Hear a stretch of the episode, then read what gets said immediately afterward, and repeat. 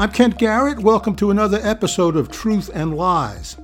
On Monday, January 16th, an Instagram posted by conservative commentator Carl Higbie read as follows quote, Hunter Biden paid his dad $50,000 a month in rent for the home that housed classified documents.